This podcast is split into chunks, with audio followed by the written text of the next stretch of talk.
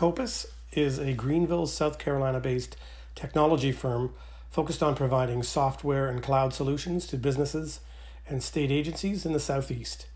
With a growing team of over 40 employees, Copus is one of the fastest growing software companies in South Carolina. Today we are going to be talking with Andy Kurtz, the CEO of Copus. Andy has served in this position since 1999 and the team at Copus has successfully delivered software solutions for firms from startups to Fortune 500 companies. Andy, in your own words, what is the core business of Copus? We're a software development company, um, provide solutions for businesses trying to create uh, digital products, uh, whether that's a product they're selling to the, their customer, whether that's a product or a solution, a digital solution that they're trying to use for internal efficiency. Um, uh, whether it's using digital solutions to create uh, visibility for their organization into their data and, and data analytics. But uh, we're all about uh, professional services, helping companies take advantage of software and digital products and data to achieve their objectives. Talk about the history of Copus. My first company that I started was when I was 22 years old. Um, I started up a company with another gentleman that did industrial automation we, uh, we were, uh, at the time, automating uh, textile machine lines. So uh, my background's accounting, so not, not computer science. So I, uh, I ended up, I was at Furman University originally for a computer science degree, and for some reason I, I, just gravitated towards the accounting side. It was a combination computer science business degree. I gravitated towards the, or towards the accounting side. Um, when I first started, uh, I graduated from Furman. I ended up at Price Waterhouse here in Greenville, South Carolina, and it turns out I really was my I did not get along well with public accounting. So let's just put it that way. I love accounting. Public accounting was was just not for me. So um, the first client who offered me a job as as controller for them, I jumped at it, and that was at the ripe age of 22. Um, that company as I said, that company did automation of manufacturing, starting in textiles. We ended up in other industries because during uh, really just a couple years in, the textile industry collapsed on us uh, in this area. But I needed to um, be able to provide a source of income for myself. When we first started the company, there wasn't a lot of accounting to do, and so I started doing computer software development on the side. Uh, building applications for companies and slowly brought that team that, that myself originally and then some other people brought that into that organization that I, that I had, had helped found um, originally. In 1999, um, myself and my partner didn't agree on where we should grow the business. I wanted to grow this, this fledgling software development group that I had been um, working both personally in, but also to grow my partner wanted to focus on, on moving more towards the plant floor and focusing on, on delivering solutions to the plant floor.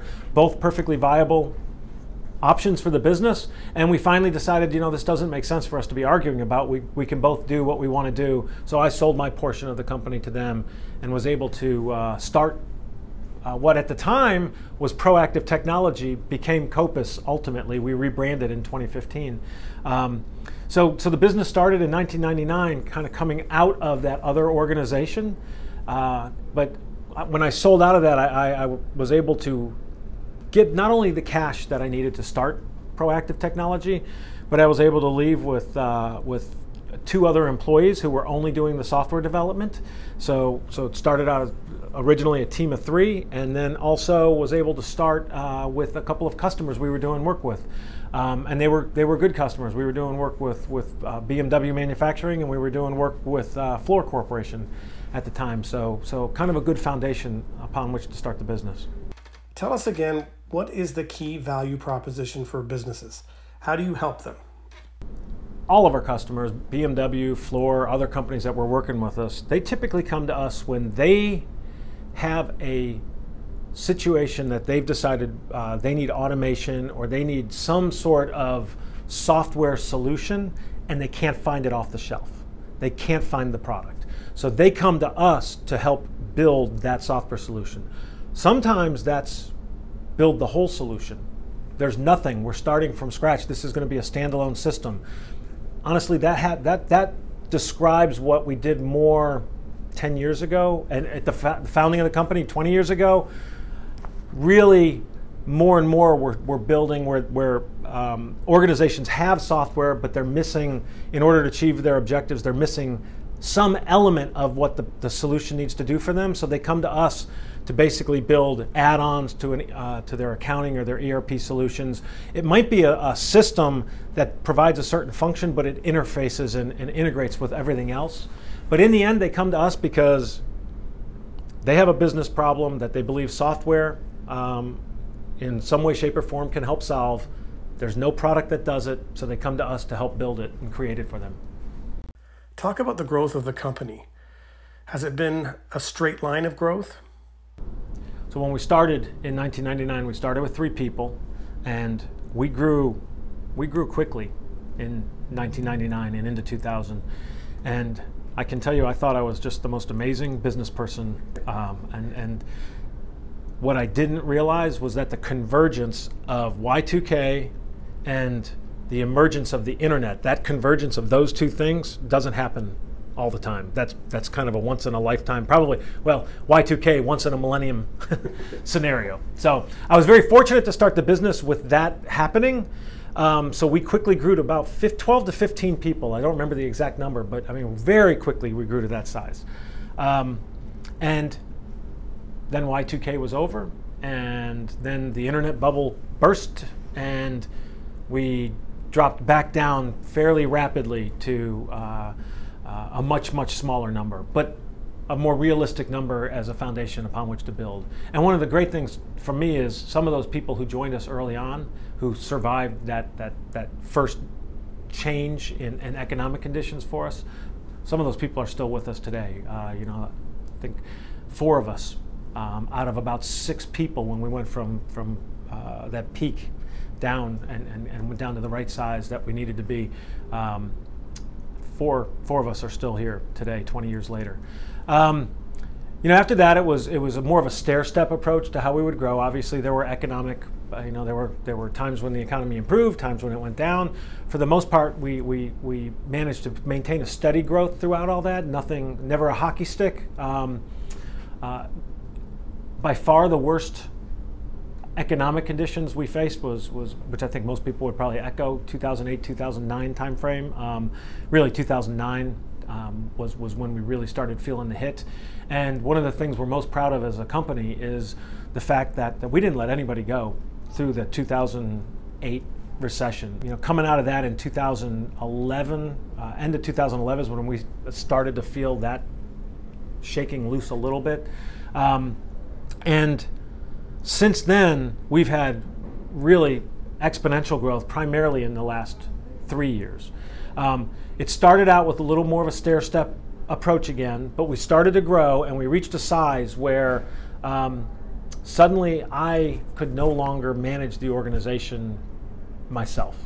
We, we reached a point where it was too large for one person to do, and it probably took me a little longer than I would have liked to have come to that realization. Um, probably a common problem for people, but um, I selected a couple of folks who had kind of uh, really risen to the, to, to the top in terms of people who I thought would be really good managers. And so, two of the people that, that were um, part of the team started to move into a management role. And that's when we started to get more formal in terms of how did we plan the business, um, how do we plan for you know one year out, three years out, five year five years out, a little more disciplined about setting objectives, um, certainly more disciplined about process and, and the way we ran the org- ran the company. That I believe is what really set the stage for the growth. Yeah, in the last three years we've grown by I believe almost five x. Um, now that's been a combination of organic growth, just just through through um, our, our, efforts going out um, in trying to grow the business in terms of uh, adding additional capabilities, adding people, additional um, efforts around business development. But it's also been driven by some acquisitions that we did. So, but that was also, you know, very. That was the result of a deliberate plan to grow to to grow the business. That we had set certain objectives for the business uh, in terms of growth. That had all come out of that more disciplined planning process that that you know adding these people to management caused us to have to plan better, caused us to have these objectives, caused us to see some opportunity for acquisition. That's allowed us to, to grow both the, the revenue side um, by about 5x and, and the, the team size. I don't know the exact number off the top of my head, but probably three to probably probably three to four x. What are some opportunities for Copus going forward? So the strategy over the next five years, um, obviously, continue to grow. Um, you know, we uh, we have some very specific product lines that we intend to grow in. One of the acquisitions that that we did was around Microsoft uh, Dynamics ERP solutions, and that's an area where Microsoft is investing in their cloud um, ERP solutions. And when we did that acquisition, the objective was to get into providing the ERP, which for those who don't know what ERP is, ERP is a it's an accounting system, but an all-encompassing accounting system. So it's for an organization, as an example, that's a distributor. Um, it would not just be their their their you know general ledger and accounts receivable and accounts payables. It would include managing inventory and sales orders and and, and, and managing everything about the business and trying to do all that in one system. So so we see we see big growth opportunities for us in the Microsoft Dynamics ERP solution around both providing that solution to companies, consulting around that solution, but also creating um, tech, technologies that we as, as a product development team that we would um, we will create that are add-ons uh, around that. So so becoming um, not just an implementer of that solution, but pro- providing product that other companies and other companies can, can buy and leverage. Um, we're, we're continuing to invest in, in, I mean, obviously, software development.